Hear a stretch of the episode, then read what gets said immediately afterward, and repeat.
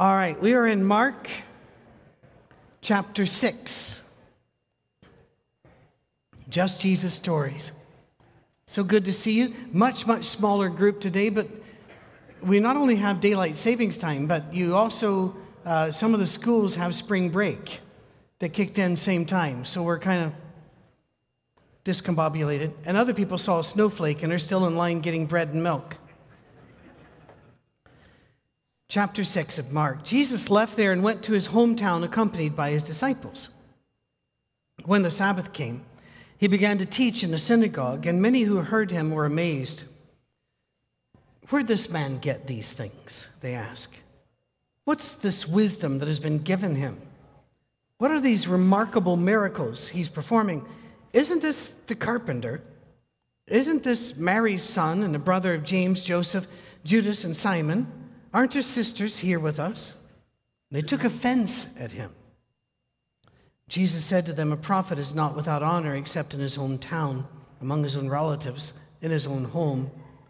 He could not do any miracles there except lay his hands on a few sick people and heal them.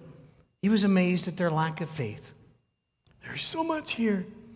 Let's unpack this. Jesus went home. How difficult is it to go home when you're an adult?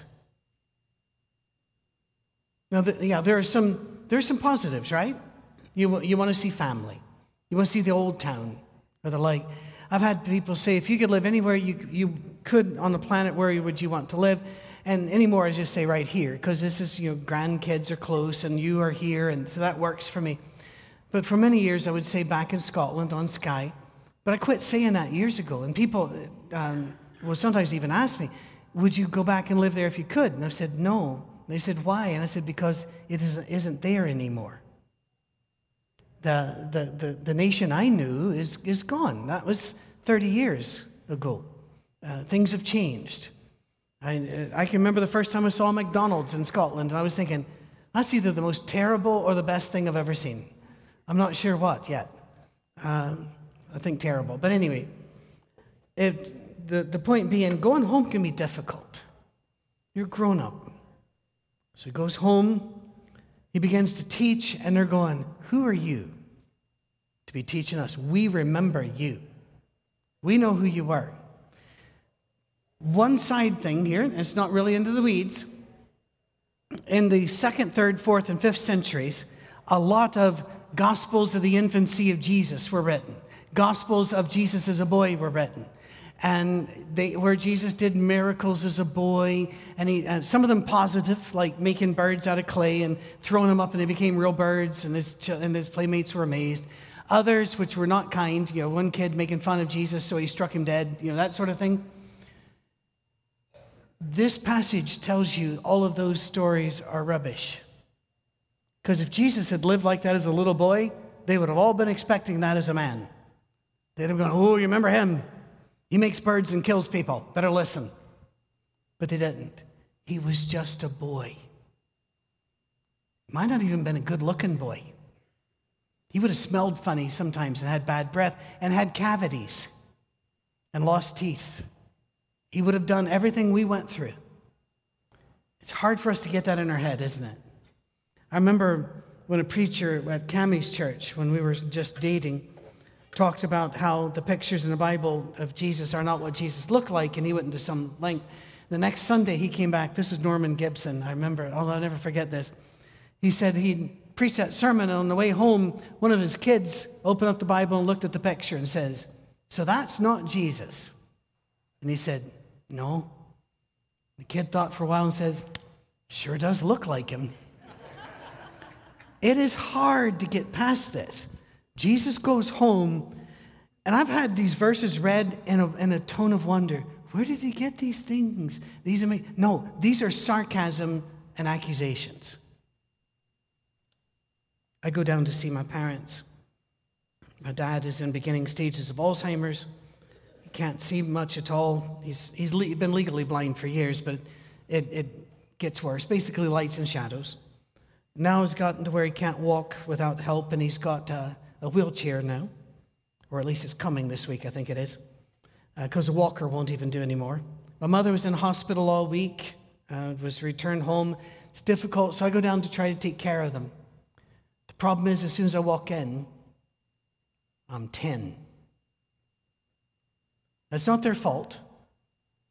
But if I disagree with them, and I do about certain things, I'm the kid. I should play the role of kid. Can't do that anymore. And that becomes sandpaper, right? God creates a sandpaper so you'll leave each other and set up your own, you know, leave and start your own family and the like. And if you can't, which we can't anymore, because think of it, uh, a kid being on their parents' health insurance policy until they're 26 or so, they're at home because why? You can't buy a house. Why? Because it's too expensive. Why? And you keep going. We're wired by God to start that separation process about the time we hit our teens. Because for the longest time, you could. You could separate. The reason is you lived there, and mom and dad lived there, and aunts and uncles lived there, and you, you had the village wisdom. And grandmama could get married at 15 because all you needed was Cal 101 and basic sewing, and you were up to date on technology. And go out in the backyard, cut some, some woods down, and make your house. We were wired for this, and much of the world is still like this. And now we have entered this, this in between stage. And it's very difficult, very difficult for families, uh, both, both sides. I love teens, but I wouldn't be a teen again for anything um, it, it's a struggle. Jesus comes home and they're going, Who are you? Aren't you just a carpenter? Who are you to be saying these things? You're just, you're just marrying Joseph's kid. Isn't this interesting? They don't say Joseph, they just say, Isn't this Mary's son? Joseph's already out of the picture. Probably dead. He could have actually left them. Jewish law said any time during the marriage, if it's found out that she's been unclean, that her story about Jesus was wrong, that to be tzaddik, to be righteous, you can leave them and start a new family. That could have happened. But Joseph's gone, he's out of the picture. And Mary has a bad reputation. We know that because of the book of John. All the time. We know who our father is. Who's your dad? Right in front of Mary. We, we hallow Mary, they did not. Uh, the people did not. Jesus certainly loved her and took care of her. Isn't this that woman's son? And we know his brothers. We know what they're like. Aren't his sisters here with us? And they took offense at him. Who are you to say this? I understand that. I do. Um, most of the pushback I get via email or phone calls or the like are from relatives or people who knew me back when. Because I don't toe the party line anymore. I don't sing the franchise songs. And because of that, ooh. You remember Rubel Shelley was hated so much. If you don't know why, you need to know his history. He started off as one of the conservative leaders of our church, and everybody pinned their hopes on him. I remember visiting, I think we were just visiting, I think it was a lectureship and I was maybe 15 or 16 years old, visiting Freed Hardeman College, which is in the middle of nothing uh, at, at, that time. And they introduced us to this tall, skinny, funny looking guy as uh, he just got his doctorate at Vanderbilt, and he's going to be the great leader in the church, and you need to all look up to him. Next time I heard about people, they were going, Oh, don't go to Rubel Shelley. Why? He disappointed them. They thought he was going to sing their songs. And when he just talked about what he found as truth, that was offensive. And I've always just admired him so much because of the way he kept his sweet spirit through all of this. He didn't, he didn't become angry in return. I'd like to grow up to be him one day. Uh, not, I'd like to grow up, period. But anyway, Jesus said, A prophet is not without honor except in his own town, among his own relatives, in his own home. Isn't that a helpful verse to remember? You know, you can be the CEO of, I don't know, Apple.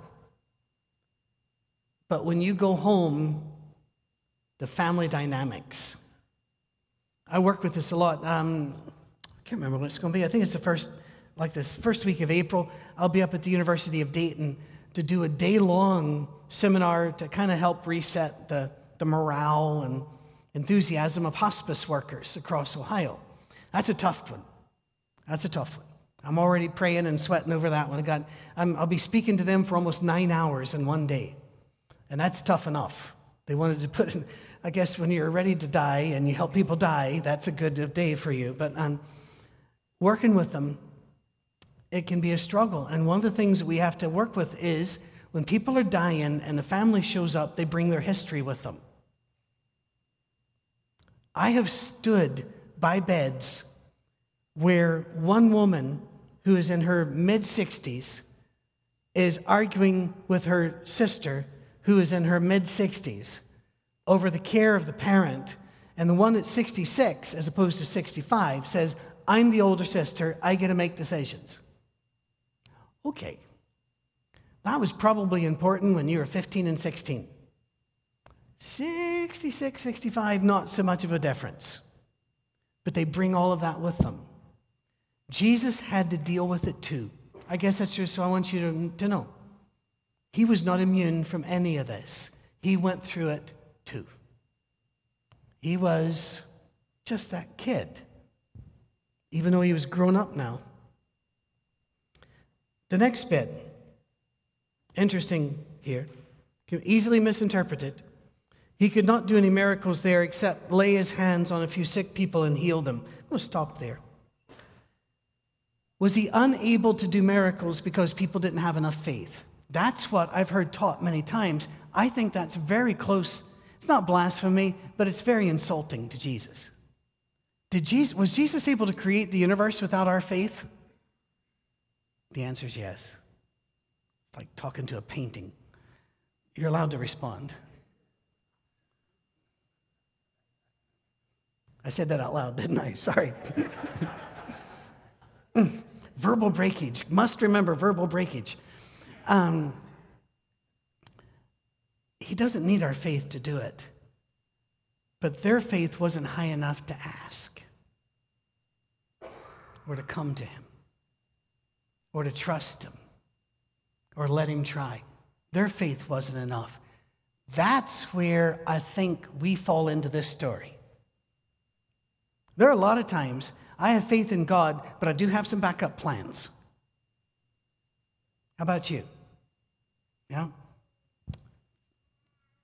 I'm not always opposed to backup plans. Sometimes that's just wisdom.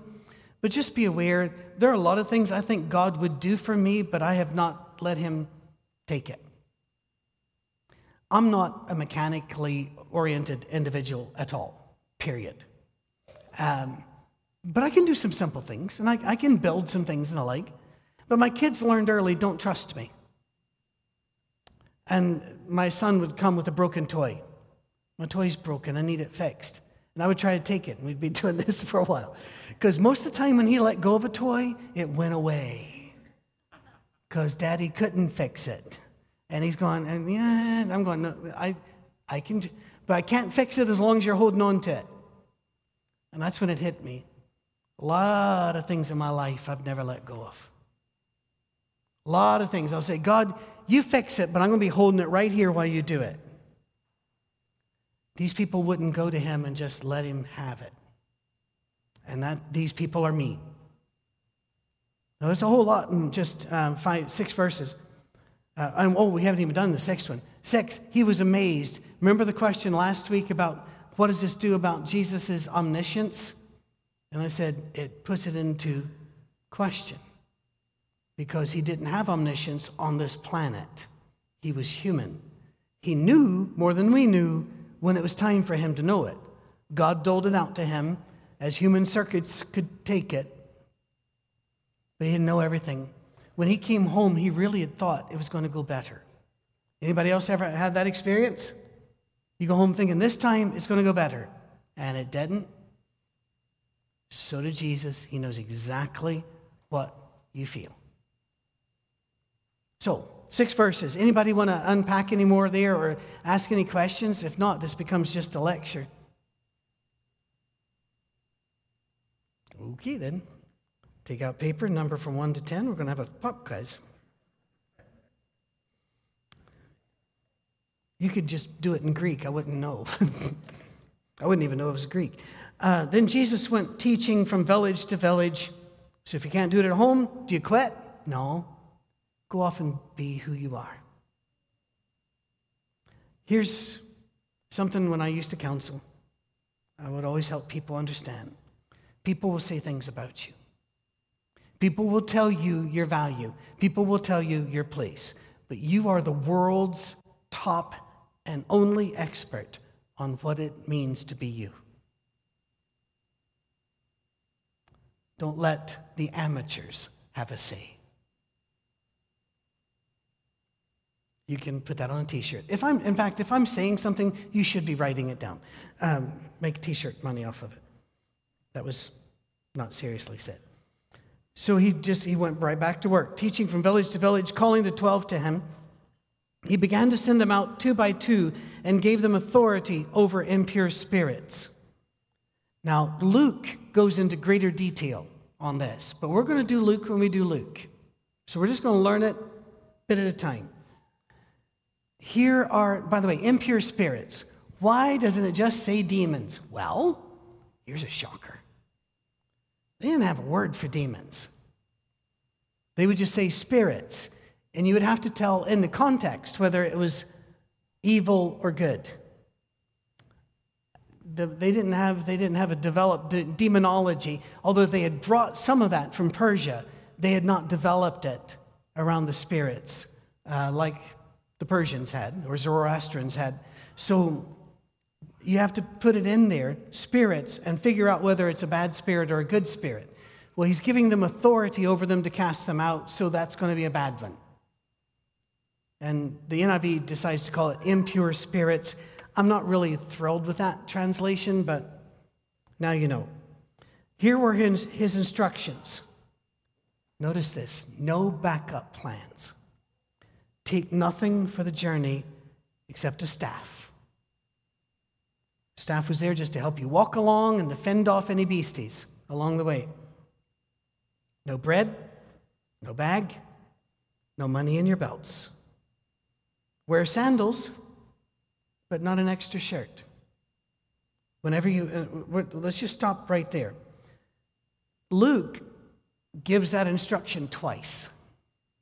In a very short passage on going out and changing the world, twice, he only says something twice, once. How do, how do you say it? He only repeats one thing take nothing with you. Now, what's the point of that, do you think? Faith. You're relying upon Him, not upon what you brought. Have you ever wondered why more Christians don't win the lottery? Now, don't start with Christians don't play the lottery. Yes, they do. Yes, they do. But why don't more Christians win it? That's something I, I, I wrestled with for a while, wondering why are all the sinners getting the money? And then I went to a big community uh, meeting. We have a friend here, Mary, who is a, a, a member of our congregation in Colorado. And in Colorado Springs, there's a big community meeting of all the different charitable works. And it filled this hotel ballroom. I was amazed at how many were there. But they all had one thing in common not nearly enough funds. They were all struggling for dollars. And that's when it hit me. If God had let Patrick win $100 million, and let's say Patrick is a good, loyal steward of it. He's not stupid and buying a bunch of Ferraris and such, but he's actually giving. It would end groups like this gathering together to share their pennies, to share their singles. The group of us doing little bits makes us a group. If it's one rich guy, you're off the hook. Just the rich guy will handle it. You see what I mean? So God says, no, get together, share what you've got. You're Southerners, you get a bit of this. You know what a potluck is. Now, when we in, in, in Rochester, Michigan, I say we, it wasn't my idea. Fact is, almost all of the great ideas up there came from members, not from me. One of the members said, Why don't we have a singing Sunday once a month uh, like Mark did here recently, but follow it by a potluck and introduce the people to what a potluck is. They didn't know. And they did it wrong. They all brought their little bag of food. We're going, no, this is a sharing thing. And so when we brought food to share, it blew their minds. We were planning to do that just once. But the next time we did a singing, they said, Can we have a potluck again? They were so excited to see what would show up. Bring what you got, share it. But don't take any more than you have to take. Take nothing for the journey except a staff. Wow. And Luke says it twice. Then verse 10 is very dear to me because of my mom and her Irish family. Whenever you enter a house, stay there till you leave that town. When you enter a house in Ireland, it is traditional as you walk past the post to say, God bless all here. And it is as automatic as hello or how are you or have a nice day. God bless all here. And it's just, it's, and, and in fact, there's usually a couple of responses, but the responses are really independent, uh, dependent rather upon what section of the country you're in. But that God bless all here, that's universal. And in Scotland, the biggest holiday of the year is what you would call New Year's Eve. We call Hogmanay. And there are very strict rules about what happens at the stroke of midnight. Who crosses the first foot, we call it. Who's the first foot? What they say, and it's all about a blessing, what they bring, and even their hair color. And it's, it's all very standard there. It's important that, uh, that concept of when you walk in a house, you bless that house. But here, Luke will talk more about that. Here it just says, stay there. What, what does it mean when you enter the house, stay there? What's the significance there? Respect? Absolutely. How about being satisfied with whatever you get? Instead of always having to move on to a better house, better place, oh, I don't like it here. What would our lives be like if we were satisfied? Now, I think that there should be some of that your reach exceeds your grasp thing, where we want to move on and do better. And, and, but there comes a time where you need to. I mean, we were on a cruise ship recently. There were people complaining. What do we have to eat? Really? Seriously? Or, you know, what are we going to do today? Oh, I don't know. How about sail on a multi amazing yacht in the middle of the Caribbean? Will that do it for you? Evidently not. There needs to come a time where you just say, you know something, this is good. One of the most famous paintings of all time, and I should have thought of this earlier and looked up the name of the artist, is of the old man saying a prayer over the little bit of bread. And why is it? Because there's that universal understanding we should be thankful. You should be thankful. So he says, You be satisfied. What does it mean if you're taking nothing and you're satisfied? Then the mission is about Jesus, not about you. You see what I mean? If it's always about what I need, what I lack, what I have to have, it's all about you. By the way, I've, I've, I've found myself in that position many times, to my shame. And if any place will not welcome you or listen to you, leave that place Shake the dust off your feet as a testimony against them. Again, Luke will go into more detail here, but not yet. Shake the dust off your feet is a Jewish expression of don't hang on to that. Do we tend to hang on to rejections and hurts? I think, in some sense, because we believe them, in some sense, because we resent them, but also in some sense, because we want our justice now. Cami and I are facing something, mostly me, but she's married to me, so she's facing it too. With my parents in their decline uh, this week, we had to start talking about full time care, whatever options. And immediately that brings in a side of the family that, frankly, hates me because I don't sing the franchise song and a few other things. And they've even written some of you. Uh, I know because you've come and said they found my address somehow, and who are these people? As Alan Gentry once said, he said, I think a Looney Tune has found my address. I said, Yeah, yeah, have. Um, and I know they're going to be all over this. In fact, they were there several times this last week. Um, what are you going to do? Mm. Sometimes you have to learn to walk away, let it go. Do you want justice now? Oh, yes. I lived in Detroit 10 years. I know people. I can, I can make a phone call, but it would be wrong. Sometimes it's fun to think about, but that is wrong. We want our justice now. Jesus says, if they don't accept it, walk away, let it go. I got something else for you. But here's the thing it's like a buffet. Paul did not say he buffeted his body daily, he buffeted his body daily. It was different. But I love buffets. I'm at that age of life where I love buffets. I like to go in and have selections, and they seem to be endless. But you know the rules. You can't eat it all. So you have, a, you have to have a strategy. Yeah, you have to go in saying, all right, now, I'm not going to eat the salad. That's bait for the food we want to eat. Uh, we're going to go over here now. What are the desserts? Get dessert f- first because Jesus could be coming back. It's all right to leave broccoli behind, but the cobbler, you're going to think about that for eternity. So let's get the cobbler. And if they only have a bit of something, go get it now before you know, somebody else grabs it.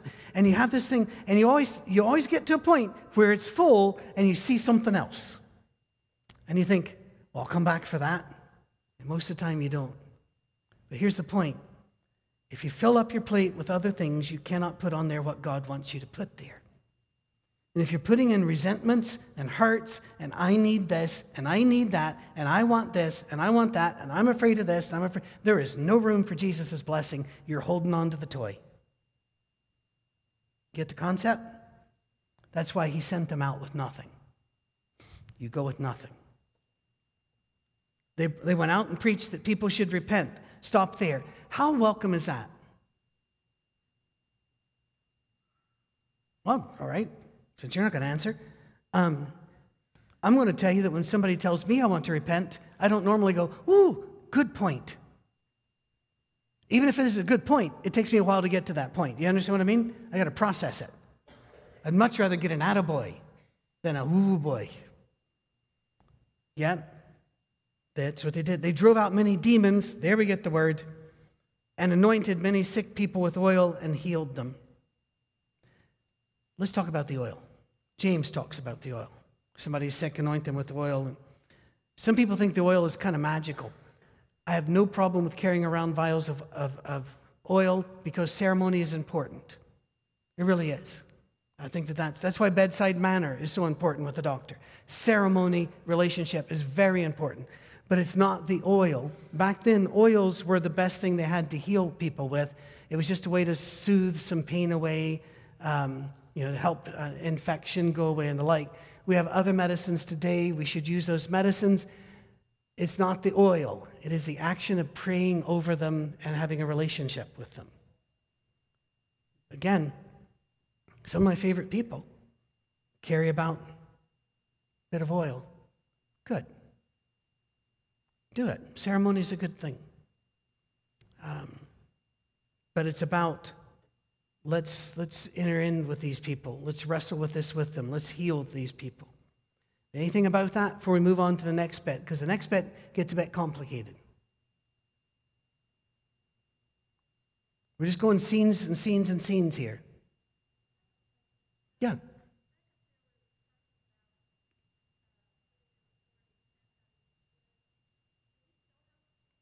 Ooh, excellent question. And you actually threw me at the very last sentence, uh, a couple words, because I thought you were going to ask something else. I thought you were going to ask, do we have authority to cast them out? But you said, do we still have evil spirits? Yes, there are still evil spirits. Absolutely. How do evil spirits mess with us?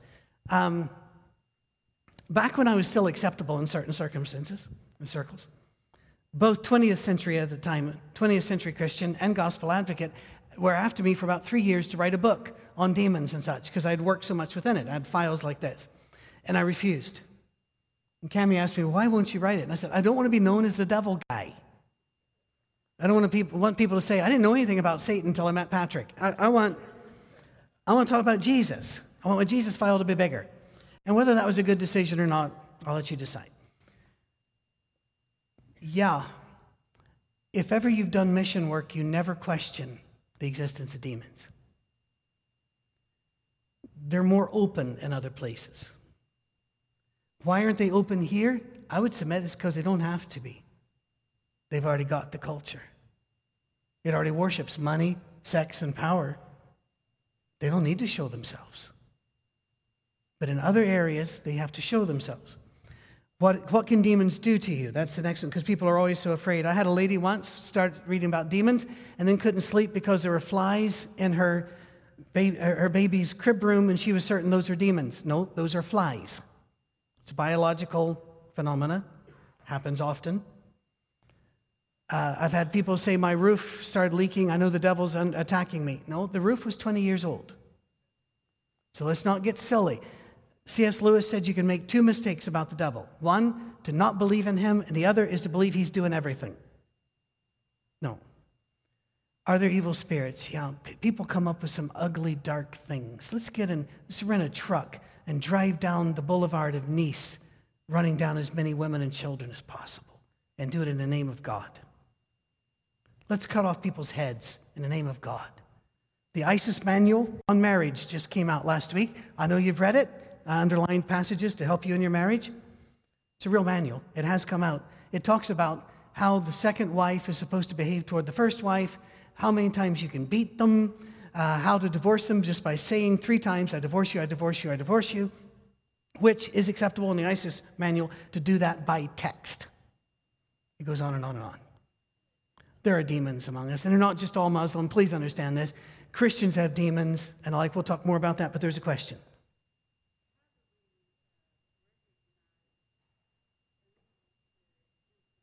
Okay?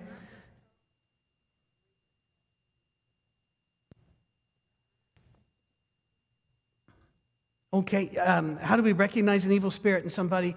Uh, the eyes can look evil. Yes, I think sometimes the eyes can, can reveal, but we also have to understand that we interpret what we see, and therefore there could be more interpretation than actuality. Um, and uh, again, I have um, I remember stopping at a rest area in a very ex- uh, excluded, far off place. But I was driving home from speaking, and it was a long drive, and it was an empty kind of wasteland area where I stopped. Walk into the restroom, and don't worry, it doesn't get any more graphic than this. In walks behind me one of the biggest, smelliest, long haired, tattooedest guy I'd ever seen. And there's a whole row, and he stands beside me, which is against the rules. I don't know, ladies, you may not know this, but there are, there are very firm rules about positionage. And this guy was out of position. And I was thinking, all right, I'm about to die in a bathroom. And uh, I was just thinking, you know, Jesus, this is not the, my route I had planned, but fair enough.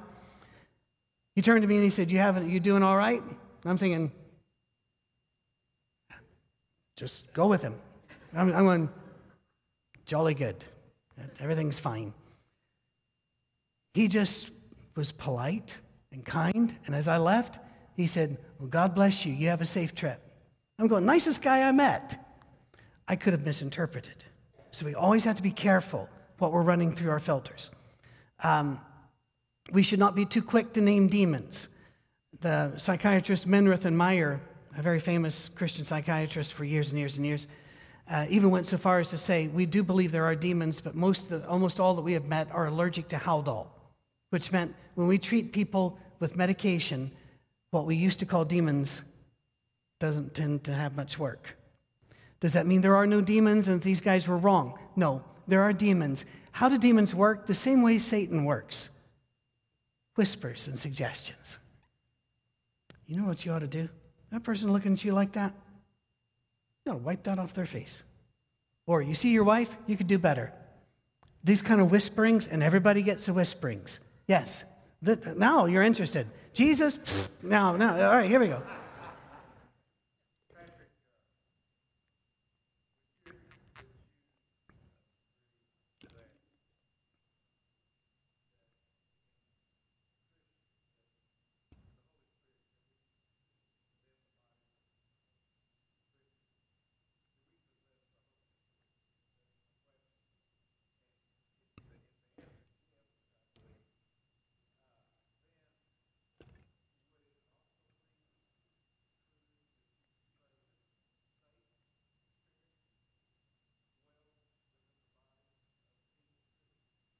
Okay, interesting question. Um, I've got five minutes to do this. So, Randy, going to do as quick as I can.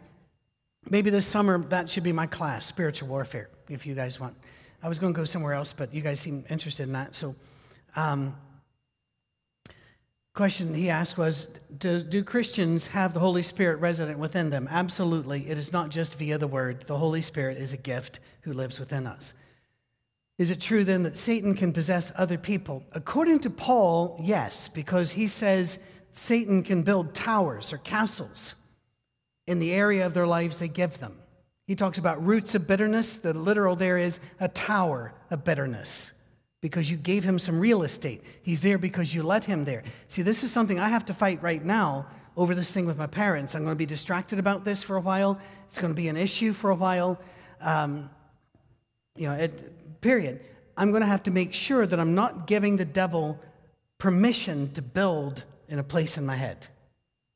And that's an ongoing struggle for me. For you, it might not be. For me, it is. You know, when the doctor slapped me on the bottom, I punched him. I, you know, when, when they slapped Albert on the bottom, he prayed for him. See, it's a difference. It's a difference. I pulled a knife on the guy. I said, right, you, you want to go? I have to work on this um, very hard. Don't give the devil territory. The Paul t- talks about don't give him territory. And that was to Christians. So if that's to Christians, can others be absolutely inhabited? Yes. Now, here's the thing I want you to learn about this. There is no word in Scripture for possession. That is our translation of a phrase. Someone was possessed. The word actually doesn't have an English equivalent, but the closest we can get to it is demonized, harassed, I would call it constantly harassed. The voices, the impulses. Um, you ask about demons, let me tell you now. Uh, I'm going to bring this up to the pastoral care ministers at our lunch here in, in 15 minutes or so when we start that. Are you aware of the blue whale game? It's killing young women, some young men. We're over the internet. People work them into this game each day to cut themselves a little bit more. Over a period of time, then they are told to draw lines. When it forms a blue whale, the next instruction is to kill yourself. Now, this is not an urban legend. They're not dropping by the hundreds. But some girls are dying. Two died in London last, last week. I read the British papers every day online. And um, they're trying to find the sources of these things. This is really not new. We've always recruited somehow. The devil has always recruited evil somehow, right? And it can be through cutting or sleeping with this guy or turning around several times and saying a name in a mirror. You know, I, the devil's looking for your interest. Let me see if I can help you here. This may blow your mind, but I've only got a minute left, so if it blows your mind, it's going to remain blown. Um, there is nothing in Scripture that indicates the devil knows what you're thinking. He is not God, he's not omniscient, he's not everywhere, not omnipresent either. However, let's say, let's say I'm up at the University of Dayton next uh, in a few weeks, or I'm going to be in Victoria, British Columbia, Lord willing, talking to the, the isolated church on that island uh, in a couple of weeks. Well, I'm there. Let's say I go to a restaurant. Pretty waitress comes over. She's super nice to me. She's looking for the tip, but I misread it thinking, ooh. And as she walks away, I give her a little bit too extra a look. If there's a demon in the area, he can see what I'm doing and start setting up the traps. The devil is very patient. It takes him 30 years, it'll take him 30 years to start laying the traps or if he sees how I treat my relatives who are treating us in a certain way, he can start laying the traps. See what I mean? They don't know what you're thinking, but they can read your actions and then start the harassing. This is why the scripture talks about focus on Jesus. Listen to Jesus. Keep your eyes and your ears on Jesus get away from these other things. Well, that took a turn I wasn't looking for, but we will go back to it. Next week, Lord willing, For now, just be aware of this. I've had people say, but the closer you get to Jesus, the less the devil can hurt you. If that's true, how did he get Jesus on the cross and kill the apostles?